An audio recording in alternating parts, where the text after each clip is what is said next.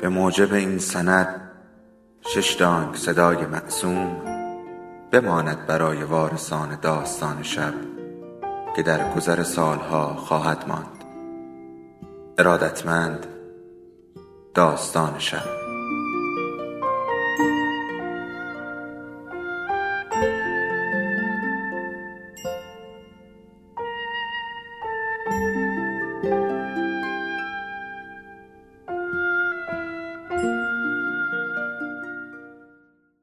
یکی بود یکی نبود.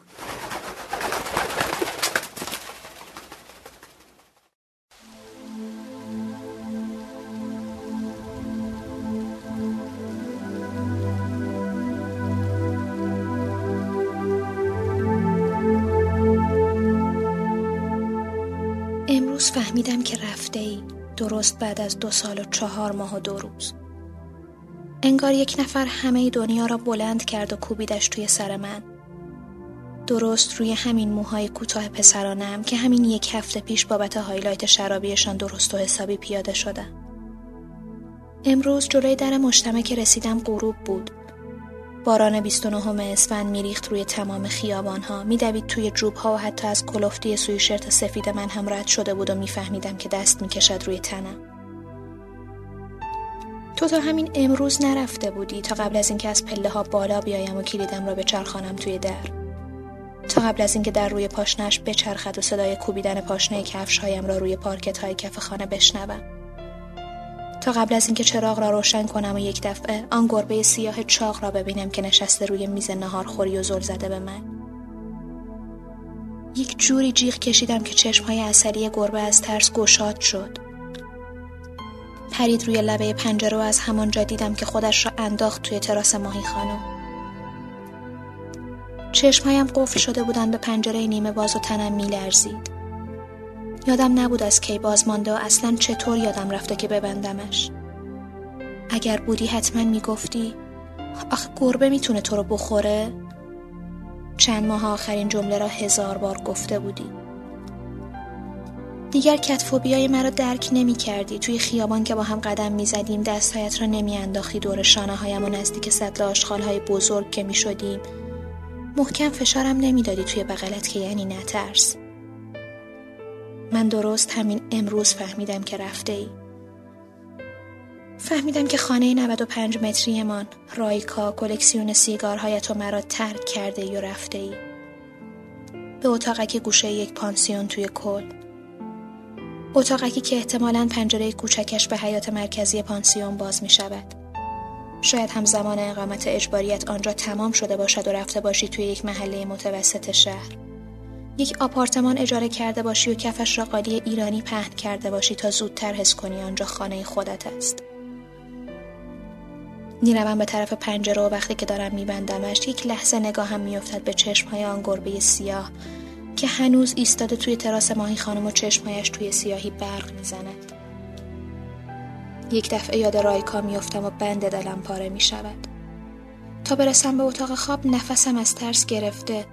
میبینمش که نشسته روی تاب کوچکش سرش را فرو کرده توی پرهای سفید سینهش رو چرت می‌زند. حتی نفهمیده که آن گربه سیاه تا ده قدمیش آمده و اگر من نمی‌رسیدم شاید نزدیکتر هم میآمده. خوب نگاهش می‌کنم. پلکایش روی هم افتاده اند و سینهش آرام بالا و پایین می‌رود. رایکا را با هم از مولوی خریدیم. تنها توتی سفید بین تمام توتی های سبز و توسیان قفس بزرگ بود. ایستاده بودیم روبروی قفس و صدای پرنده ها داشت سرمان را می برد. سرم را آوردم نزدیک گوشت و جوری که بشنوی بلند گفتم من میگم سفیده. چشمهایت دنبالش روی آن میله فلزی نازک دوید. خندیدی و گفتی از همشون خوشگلتره. گاهی خیال می‌کنم شاید توی کل هم برای خودت یک رایکا خریده ای سفید و کوچک مثل همین که هر روز صبح تا چشمهایم را باز می‌کنم. با صدای تیزش می‌گوید سلام به روی ماهت. و من با شک به آینه نگاه می‌کنم و دنبال روی ماهم میگردم. رایکان نمی‌داند ماهترین زنهای دنیا هم گاهی دیگر هیچ وقت نمی‌توانند روی ماه خودشان را توی هیچ آینه ای ببینند. سویشات خیسم را در میآورم و پهنش می‌کنم روی رادیاتور. مانتو هم خیس خیس چسبیده به تنم و از موهایم آب میچکد دوباره رفتم توی این فکر که بروم برای رایکا یک جفت بخرم که با هم توی خانه بچرخند و وقتهایی که نیستم رایکا تنها نباشد. بعد پشیمان می‌شوم می‌گویم اگر یک روز جفت رایکا دلش بخواهد برود یک گوشه دیگر دنیا چی اگر صاف نگاه کند توی چشمهای رایکا و بگوید رایکا برایش فقط یک زن معمولی است چی شک ندارم که بعدش حتما رایکا هزار دردسر تازه پیدا می کند. حتما یک دفعه حس می کند کاکل روی سرش هزار کیلو شده و سنگینیش کلافش می کند. حتما مجبور می شود برود کاکلش را کوتاه کند کوتاه کوتاه بعد هر چقدر نگاه بکند توی آینه دیگر خودش را نمی شناسد. فرقی نمی کند کاکل کوتاهش را بلند کند یا هایلایت شرابی یا مشکی کلاغی هزار رنگش هم که بکند باز خودش را نمی شناسد. باز تصویرش توی آینه برایش مثل تصویر غریبه است که خیره نگاهش می کند. بعد حتما هر کس سراغ کاکل بلند و قشنگش را بگیرد رایکا لبخند می‌زند و می‌گوید یک دفعه خیلی اتفاقی حوس کاکل کوتاه کرده اما هیچ کس باور نمی کند. همه کوتاهی کاکلش را ربط می دهند مهاجرت ناگهانی جفتش و قطعا دلشان برای رایکا می سوزد. من هم یک روز از روزهای بعد رفتن تو صبح وقتی که چشمهایم را باز کردم حس کردم سرم سنگین است. حس کردم موهایم هزار کیلو شدند و حتی نمی‌توانم تکانشان بدهم. انگار تمام شب پیچیده بودند دور گردنم و کلافم کرده بودند. رفتم آرایشگاه و کوتاهشان کردم و سبک شدم. خوبی بزرگش این بود که پول مش و هایلایت و هر چیز دیگری خیلی ارزان تر از همیشه می‌شد و می توانستم هر هفته یک رنگ تازه را امتحان کنم.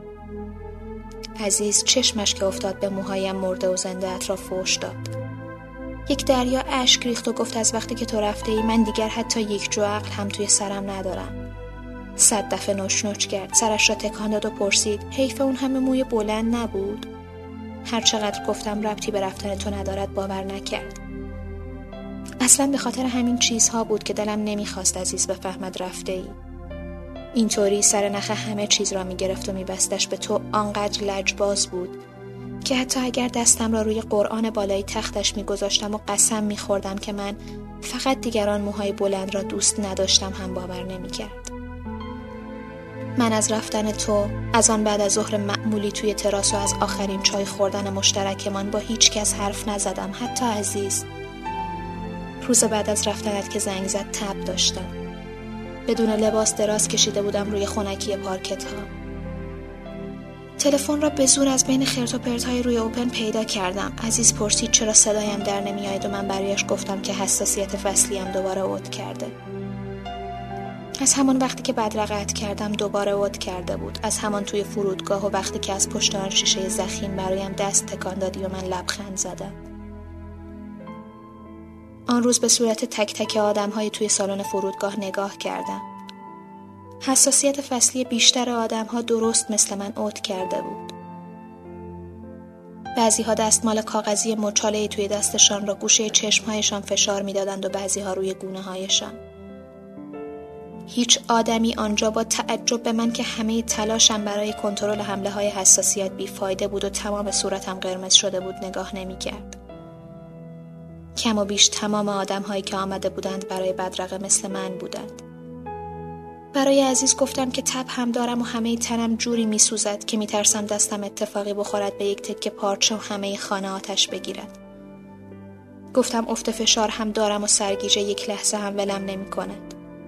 التماس کردم از زمین و زمان حرف نزند و تلفن را قطع کند پرسید این دیگه چه جور حساسیتیه و من کلاف داد کشیدم حساسیت دیگه مادر من حوصله نداشتم برایش بگویم توی دنیا حساسیت هایی هم هست که فقط بعضی از آدم ها دوچارش می شوند. مثل من که به نبودن تو حساسیت داشتم به نبودنت توی خانم شناسنامه و تختم عزیز این چیزها را نمی‌فهمید. او فقط وقتی توی خانهش تختش و زندگیش تنها شد که پدرم مرد و عزیز با خیال راحت به گور سپردش. نه به یک دنیای تازه، دنیای طرف دیگر دنیا با آدمها و اتفاقهای تازه. حوصله نداشتم برایش بگویم به اینکه زنی باشم که دیگر هیچ کس موهایش را نمی بافد حساسیت دارم. به یک زن معمولی بودن. یک زن که یک روز وقتی دارد چای آلبالو می‌خورد یک دفعه می‌فهمد که زندگی کردن کنارش خیلی معمولی شده و بعد این قرار است تمام شبهای عمرش را قبل اینکه به تخت خواب برود آرام بخش بخورد. می‌روم توی آشپزخانه به اندازه یک نفر چای دم می‌کنم و سه تا آلبالوی خشک میریزم توی قوری. خونم قلیز نیست اما طعم چای آلبالو را دوست دارم. گوشه حال روی زمین می نشینم و پشتم را می چسبانم به رادیاتور. از حیات ماهی خانم صدای مرنای گربه می آید. آن گربه سیاه چاق آنجا زندگی می کند. همان که امروز نبودن تو را توی یک لحظه با نگاهش به من فهماند. زیر سایبان ته حیات توی کارتون های خالی میخوابد و خیلی وقتها می‌توانم از توی تراس ببینمش که دراز کشیده زیر سایه دار بسته درخت انگور. بچه هایش هم همانجا به دنیا آمدند. یک هفته مدام صدای نالهشان توی خانه میپیچید و من تمام تنم مورمور می‌شد. یک روز رفتم توی تراس. از لب نرده ها خم شدم و توی حیات ماهی خانم را نگاه کردم. دوتا از گربه ها درست شبیه خودش بودند سیاه سیاه و بقیه شبیه جفت خاکستریش که ساعتها بدون حرکت لب چینه دیوار می نشست و دم کلفت خاکستریش را تکان می‌داد و به جایی نگاه می کرد که نمیفهمیدم کجاست. گربه های تازه به دنیا آمده خیس و کوچک روی کارتون ولو شده بودند و چشمهایشان بسته بود. برعکس چشمهای مادرشان که از همیشه بازتر بود و طوری می کرد که انگار از همان فاصله هم می توانم برای بچه هایش خطرناک باشم. آن روز نگاهش تپش قلبم را بالا برد. وادارم کرد زود برگردم تو در را پشت سرم ببندم. تو اصلا آن گربه سیاه را یادت هست؟ نشسته بودیم توی تراس و چای آلبالو میخوردیم که بی هوا دستم را گرفتی و گفتی می‌خواهی از یک چیز مهم حرف بزنی. آن چیز مهم داشت توی دهنت میچرخید و مانده بودی چطور بکشیش بیرون و بگذاریش کف دست من. موهایم را از دور گردنم کنار زدم ریختمشان پشت شانه هایم و منتظر شدم که حرف بزنی گفتی می‌خواهی بروی نمی‌دانم سر و کله آن گربه چاق چطور یک دفعه پیدا شد و چشمهای من قفل شدن توی چشمهایش رد نگاهم را گرفتی و چشمت افتاد به سیاهی تنش روی دیوار. چشمهایت بی تفاوت بودند هم به آن گربه سیاه و هم به من. نگفتی نترس. دستم را نگرفتی. حرفت را ادامه دادی. گفتی که مقصد نهاییت کل است برایم از همکارهای سابقت حرف زدی و مهاجرت موفقشان. حرفایت را میشنیدم اما نگاهم توی چشمهای تیله آن گربه سیاه جا مانده بود. دوباره نگاهش کردی و دوباره نگفتی نترس. با کلافگی گفتی اون تو رو نمی‌خوره به من نگاه کن. منتظر بودی جوابم را بشنوی. منتظر بودی بگویم نه بگویم نمی‌توانم. اما من حوصله نداشتم برای برگرداندن کسی که رفته به در و دیوار بکوبم. شاید همان وقتها رفته بودی. وقتی که نگاهم قفل شد توی چشمهای آن گربه و رنگم پرید و تو ندیدی. همه سعیم را کردم تا نگاهم را از چشمهایش بردارم. به چشمهای تو نگاه کنم و فقط بپرسم کلا با هواش چطوریه؟ ابروهایت پریدن بالا و نتوانستی حال خوب چشمهایت را از من پنهان کنی. شروع کردی از آب و هوای شهری که دوست داشتی حرف بزنی از راین و از خیلی چیزهای دیگر. آخرین قلوپ چای آلبالو توی گلویم مزه گریه گرفته بود. قورتش دادم و گفتم حتما شرایط اونجا بر پناهنده های اجتماعی عالیه. نگاه آن گربه سیاه آن روز نگاه واقعی یک گربه بود. اما امروز وقتی که خیس از باران یک ریز آخر اسفند به خانه رسیدم و دیدمش که روی میز خوری نشسته بود چشمهایش دیگر چشمهای همیشگیش نبودند. انگار روی لکه های سبز و زمینه اصلی چشمهایش چیزی شبیه حسرت می دیدم. چیزی که ضعیفش کرده بود و من برای اولین بار توی تمام عمرم با وجود کتفوبیای شدیدی که از بچگی داشتم دلم می‌خواست توی چشمهای گربه نگاه کنم. من هیچ وقت با میل خودم به چشمهای گربه ها نگاه نمی کردم. برایم همیشه نگاه به چشمهایشان یک جور مسخ شدگی بی اراده بود من کتفوبیا داشتم اولین بار که عزیز برای ترس عجیب و غریبم از گربه ها بردم پیش دکتر روانشناس یازده سالم بود. بعد از انجام تست های ساده دکتر ازم پرسید توی چشم های گربه ها چی می‌بینم. گفتم تیله های رنگی. خندید و گفت چشم های خودتم پر از تیله های رنگیه. آن روز آقای دکتر به عزیز گفته بود من توی چشم های گربه ها خودم را می‌بینم. و دلیل کتفوبیای من این است که از نگاه کردن توی چشم های خودم میترسم. ولی تو خوشبخت بودی و هیچ وقت از چیزی نمی ترسیدی حتی از چشم های من و حتی از گربه ها خودت بارها گفته بودی که چشم های مرا دوست داری. هرچند هیچ وقت نمی‌فهمی سبز هستند یا اصلی دفعه اولی که با هم رفتیم فرهزاد من همه حواسم به گربه زردی بود که مدام دور تخت میچرخید. حتی یک قاشق غذا هم از گلویم پایین نرفت. تو نگاهت بین آن گربه و من که با ترس نگاهش می‌کردم میدوید. پرسیدی شما کتفوبیا دارین؟ داشتم و تو این را می‌دانستی. دو هفته قبل از اینکه برای ناهار دعوتم کنی جلوی سلف دانشگاه یک گربه طوری از بین پاهای من و دیوار گذشته بود که ساق پایم استخوانهای گردش را لمس کرده بود. نفسم حتی برای جیغ کشیدن هم بالا نیامده بود. بیهوش شده بودم و بعد از دیگران شنیدم که تو تنم را که مثل تن مرده ها سرد بوده بین زمین و هوا گرفته ای. جواب سوالت را ندادم. فقط یک لحظه نگاهم را از روی آن گربه برداشتم و انداختمش توی چشمهای تو. جوری به من زل زده بودی که نگاهت می توانست همه ترس های دنیا را ساده تر کند. گفتی من عاشق گربه هم و چند دقیقه بعد از شبیه ترین آدم تمام عمرت به گربه ها خواستگاری کردی بعد از آن روز شنیدن صدای عشقبازی گربه ها از خیابان از حیات و از هر گوشه دیگر دنیا ساده تر بود و مرا تا مرز گریه نمی برد.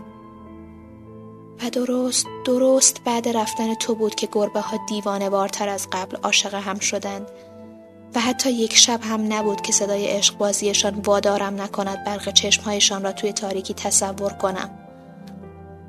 وقتی که به جفتشان نگاه می کنند و بعد زل نزنم به جای خالی تو که کنارم خوابیده بود. چای دم کشیده. میریزمش توی ماگ سفیدم. می‌روم توی تراس و چراغ روشن می‌کنم. حیات خانه ماهی خانم کم و بیش روشن می شود.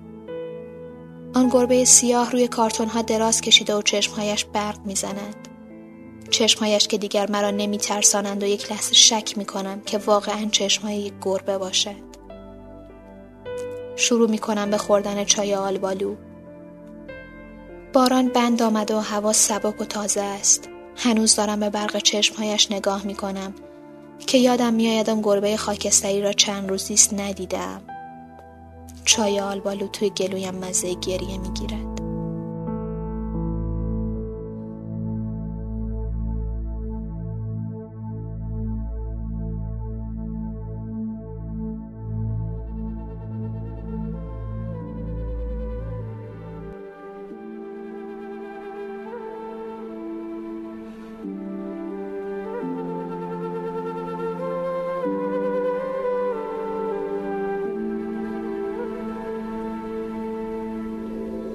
داستان شب بهانه است.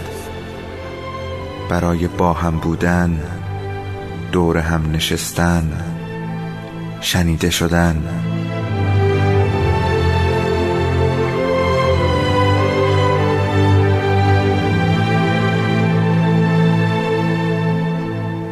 صدای افسانه ها رو میشنویم.